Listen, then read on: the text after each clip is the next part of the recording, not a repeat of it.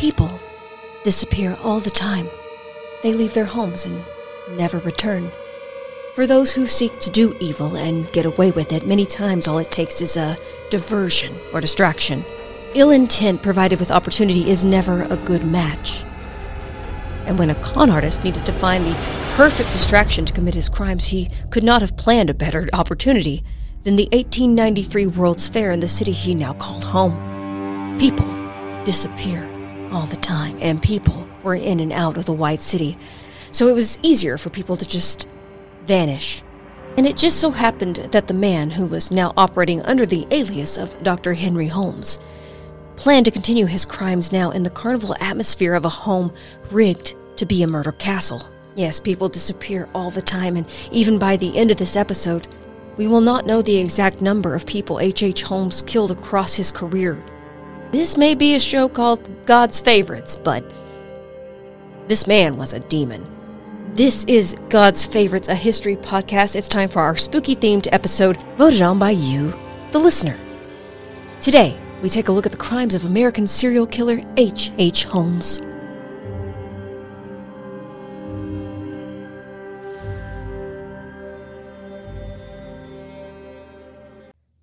The old saying goes tinker, tailor, soldier, spy, but in the case of H.H. H. Holmes, you'll find his life story to be more of a case of con man, doctor, killer, and lies. Born Herman Webster Mudgett on May 16, 1861, in New Hampshire, our future H.H. H. Holmes was placed amongst a pretty affluent family by birth. He was known for being quite smart and witty, but was frequently bullied for this by his classmates. His father was also known to be abusive and a drunk. His mother, a schoolteacher, was said to be cold and distant and used religion as a tool of punishment. But when the physical violence got to be too much, Holmes would run off in the woods. But there, Holmes found a new, deranged hobby. He would capture animals and bring them home to dissect. What could have been perceived as an interest in anatomy or science would soon take a turn.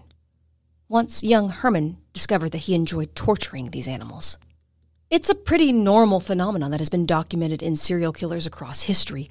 Torturing of animals can often lead to hunting humans, and though we cannot prove it, there's plenty of reason to believe that Holmes hurt his childhood friend Tom.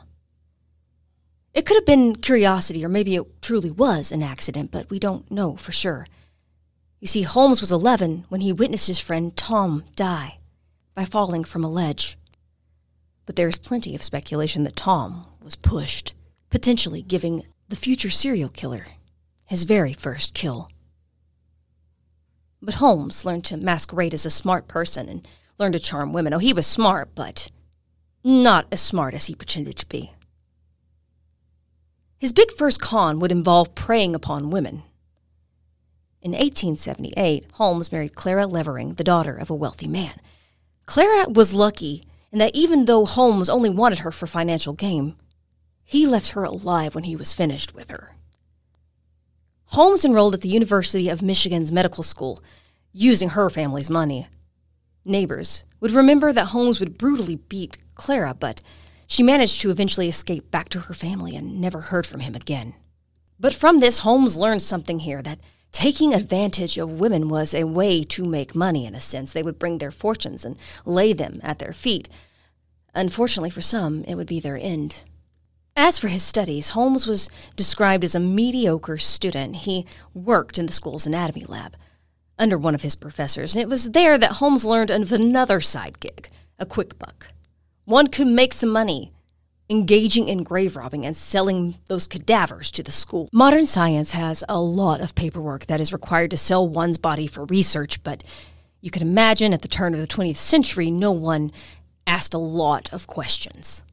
And if no one asked questions about bodies turning up at medical schools, Holmes came up with an entirely new scam from this revelation taking out life insurance policies on corpses. To this day, on multiple insurance agency training websites, they list Holmes as an example of a client from hell, as an intro for future agents to learn the signs of fraudulent behavior.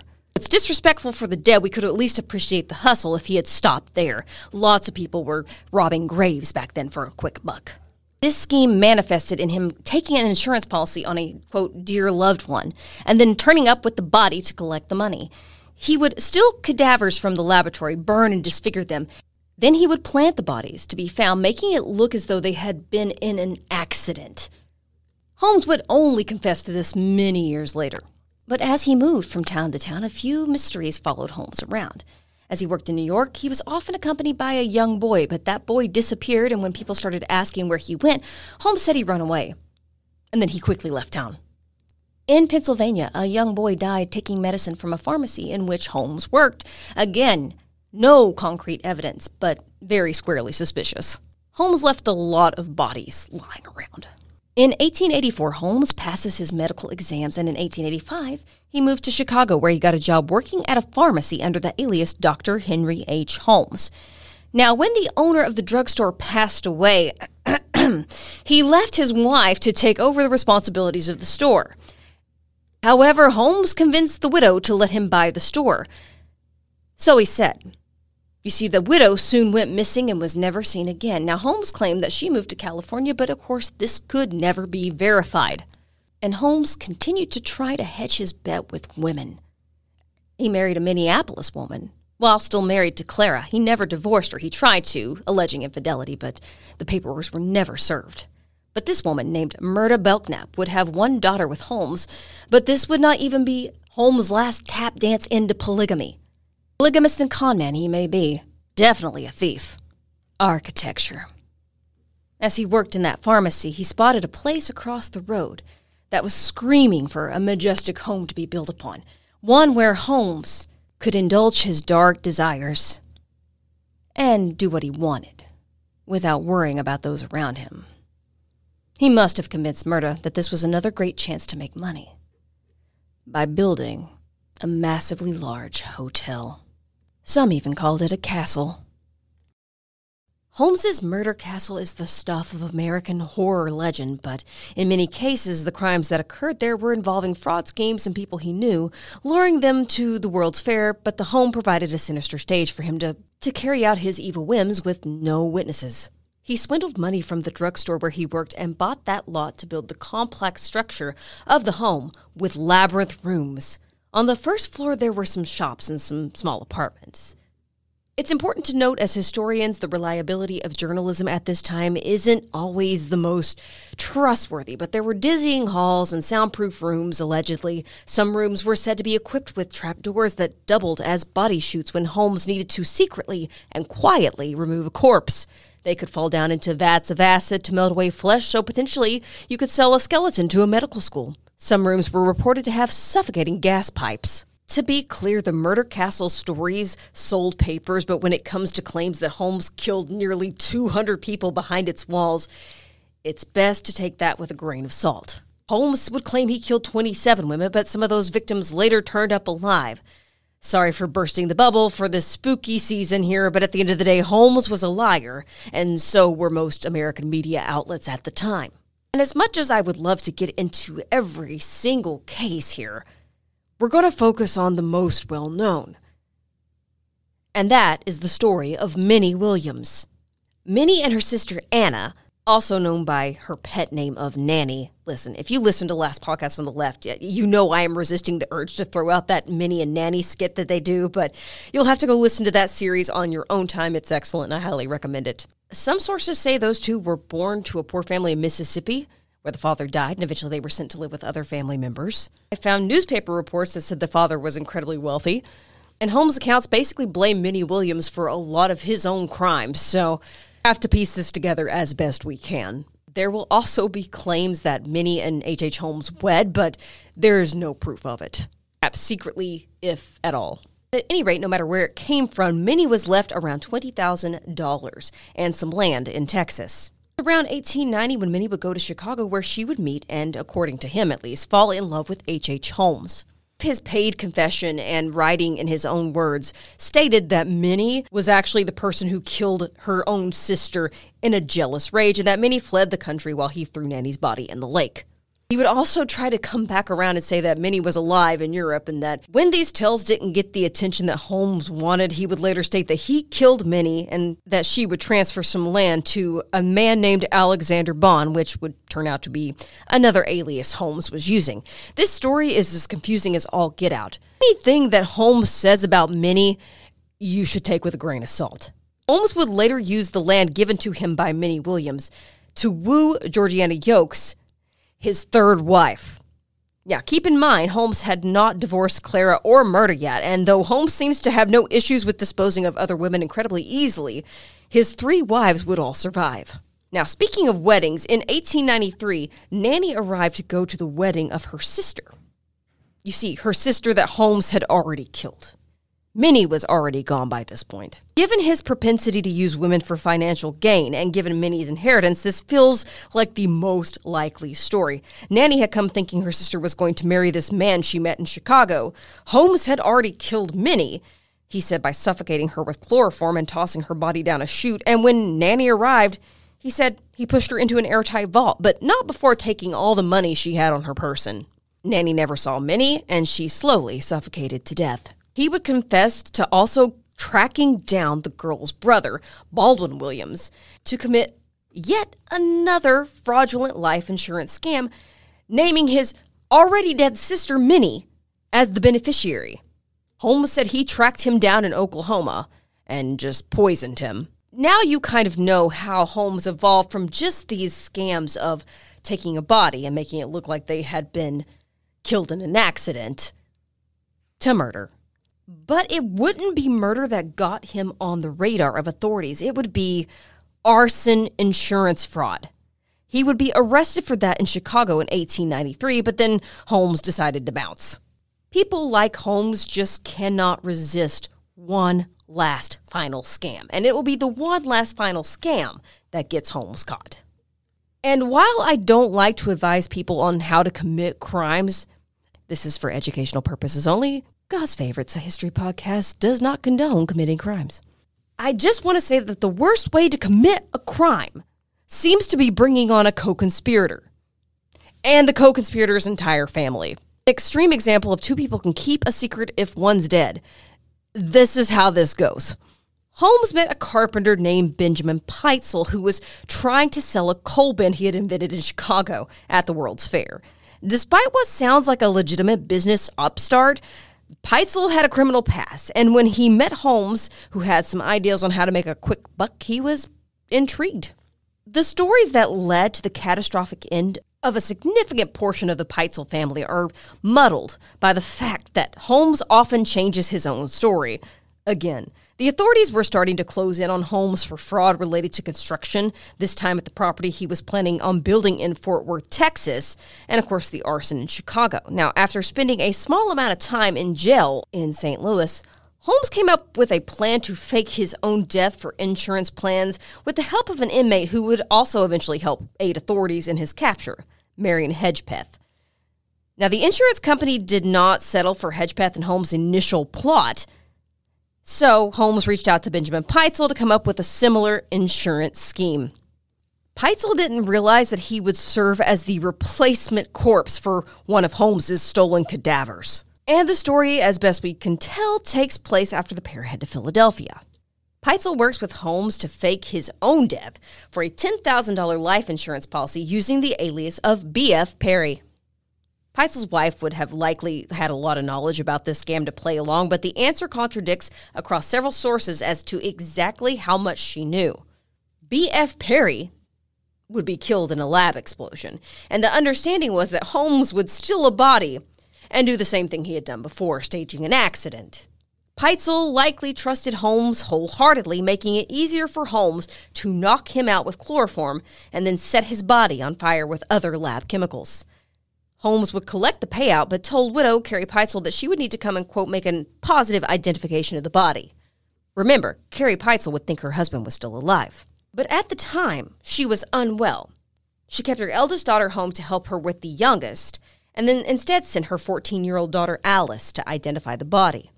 But with Carrie ill and likely desperately in need of the money from the insurance scheme, Alice, and eventually two other younger siblings, Nellie and Howard, were placed in Holmes's care. Now, why anyone thought this was a good idea, I don't know. And remember, the events are confusing because there are a lot of liars here. But Holmes keeps the three kids with him. But when communications dry up, Carrie does go searching for Holmes and her children. She believed her husband to still be alive, as Holmes had sent her about $500 of the payout up front. Eventually, an agency, Fidelity Mutual Assurance Company, take the step of hiring the Pinkerton Detective Agency, who began trying to track down Holmes and the children. In correspondence with Carrie, Holmes would lie about his whereabouts frequently, all the while taking the three children with him on the rails up into Canada and back down into the United States. Carrie trailed and nearly caught up with Holmes once, but could never quite catch him. What exactly his motive was, other than keeping the family from figuring out that one Pitezel was actually dead, is not clear. Holmes had also cut off an identifying birthmark off the corpse of B.F. Perry so that it couldn't be pinpointed as Pitezel. But with the Pinkertons on his trail, it wouldn't take long. When they found Holmes, eventually, he was in Boston, ready to flee with his quote unquote wife, Georgiana, who had no clue any of this was going on. Imagine the shock. She also found out pretty quickly that she was not Holmes's only wife. But in order to keep Holmes from panicking and quieting down, he was told strictly that this was an investigation into horse theft. But when they found him, they noted none of the three Pitezel children were with him. It did take a while to find all the bodies. But eventually, after all was said and done, Holmes would eventually confess to having killed the girls in Toronto in November of 1894. Their remains would eventually be recovered. The son, Howard, stayed with Holmes for a little time longer, but eventually he met his sister's fate in a cottage in Indiana. All that was found of him was his teeth. Holmes had apparently burned the body up. When I explain this part to our modern true crime listeners here, please remember forensic science was not as foolproof as it is now, because despite the series of deaths that Holmes seemed to have connected to him, authorities only felt confident in trying him on one case the death of Benjamin Pitezel. Holmes' murder trial started on October 28, 1895. Defense attorneys William A. Shoemaker and Samuel Rotan requested a postponement because they didn't have sufficient time to prepare. So they said. Namely, it was because no one wanted to testify for the defense. Even his quote unquote wives, Georgiana and Myrta, testified for the prosecution. And the trial was bombarded by sensationalist press and people who tried to wander in with false stories there was a Chicago playwright named Robert Corbitt coming in with claims, some he attributed to Holmes himself, that some of the murder castle victims were living abroad happily. They weren't dead. So if those people were still alive, perhaps Holmes was innocent. And yes, those rumors of victims killed in Holmes' labyrinth house were loudly shouted. Investigators could only find small, inconsequential evidence tying the known missing victims to the location. The Chicago police could find nothing to pin on Holmes in those cases. And with the physical evidence being limited in the deaths of the three Pitezel children, the state picked the one they were certain they could get him on, which was Benjamin Pitezel. And it for sure worked because Holmes was convicted on November 3rd, 1895, and was sentenced to be hanged. Enter William Randolph Hearst. If you follow me for a minute on TikTok, you know I detest this man. Hearst was not ready to let the story die like Holmes was about to. So he offered him $7,500 to write his confessions exclusively for Hearst newspapers. Son of Sam laws weren't a thing yet. And this is just another part of why Holmes's stories are so convoluted because Hearst paid a documented liar to write an article where he confessed to 27 murders in total in Chicago, Indianapolis, and Toronto, not to mention pre-trial confessions written by Mr. Holmes. So what exist are multiple ghost stories and tales that may not even be true. Those stories died with Holmes when he was hanged on May 7, 1896. He was reported to be calm, but his neck did not break. He was slowly strangled to death and his body spasmed for several minutes. Doctors made sure his heart had stopped before they could cut him down.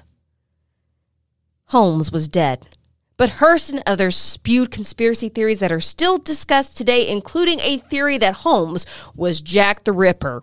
I have feelings on this one. Getting extra close to the microphone so you can feel how much I hate this theory.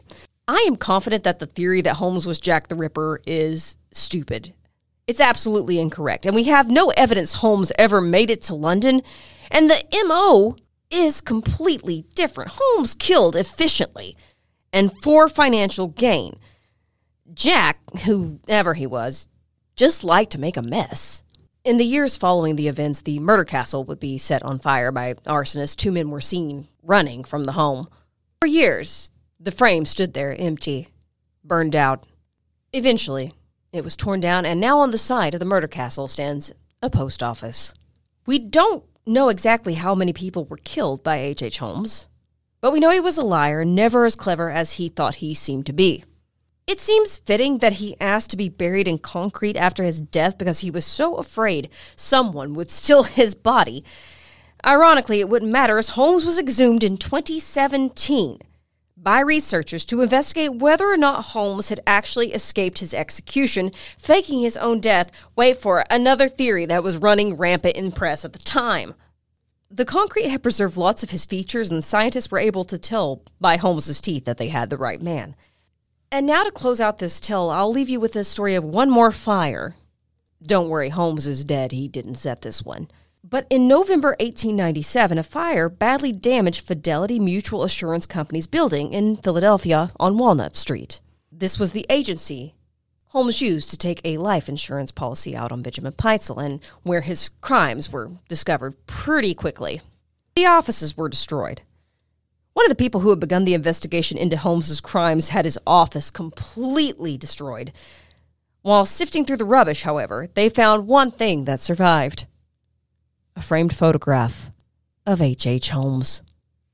God's Favorites is a bi weekly podcast. Hey, we did it on a bi weekly schedule this time. Look at us go. I want to give an acknowledgement in this episode to thank Darius Shafa, and I can honestly say that this episode would not have come out on time if it had not been for him. He has saved my life this weekend by helping me outline this um, and give me some great sources in addition to what I was already using. It was very, very needed this week. Thank you, friend. You are amazing. Let's get to some sources. Obviously, Erik Larson's Devil in the White City. If you have not read this book, one, it's a more in depth dive, but it also pairs this with the telling of how Chicago got the World Fair in 1893. I will be an Erik Larson fan for the rest of my life. This man is incredible. Go buy all his books. Go read all his books. I'm sure this is the name of a town, so I'm going to butcher it. But uh, Schuylkill Valley, Schuylkill? Schuylkill, Valley Journal online, and their fantastic article on H.H. Holmes' murder trial by Joseph Tyson III. It's incredibly well documented. And if I just butchered the name of that town, I'm sorry. Don't make fun of people who learn words from reading now. The Chicago Tribune article by William Lee, 130 years later, was H.H. Holmes' murder castle myth? I think it was William Lee. I think it was. The Library of Congress's timeline into this case. And if you get a chance, you should really go back and read some of the articles um, that are out from this time period on this case because you'll see what I mean by this is just craziness. Craziness. If I make it and I end up in hell, uh, the first person I'm fighting is William Randolph Hearst. It's on. I hope you guys really enjoyed the spooky history topic that you all picked this year. It was fun. It's a little complicated for a, you know, 45 minute or so episode. So if you want to learn more about it, I highly recommend you go listen to the last podcast on the left series. I think it's like a five part, so they go into literally everything. Um, dark humor, be warned, but I, I love those guys. And I'm still figuring out what topics I want to do in the new year. I have some good ideas, so we'll keep going on that. Thank you to everyone who donates to our Patreon. That money is used to buy books, get around paywalls when we have to, pay for music licensing and streaming fees, the things you don't even think of when you're thinking of starting a podcast. It's always greatly appreciated. What am I doing next time? I haven't decided yet. I'll keep you posted. As always, see you next time, friends.